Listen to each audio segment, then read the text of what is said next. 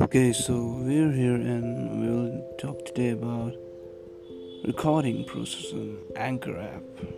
So, recording process isn't that hard in this Anchor app. You just you just uh, have to install the app, give the permissions, create an account, allow the microphone to record, and you're all set.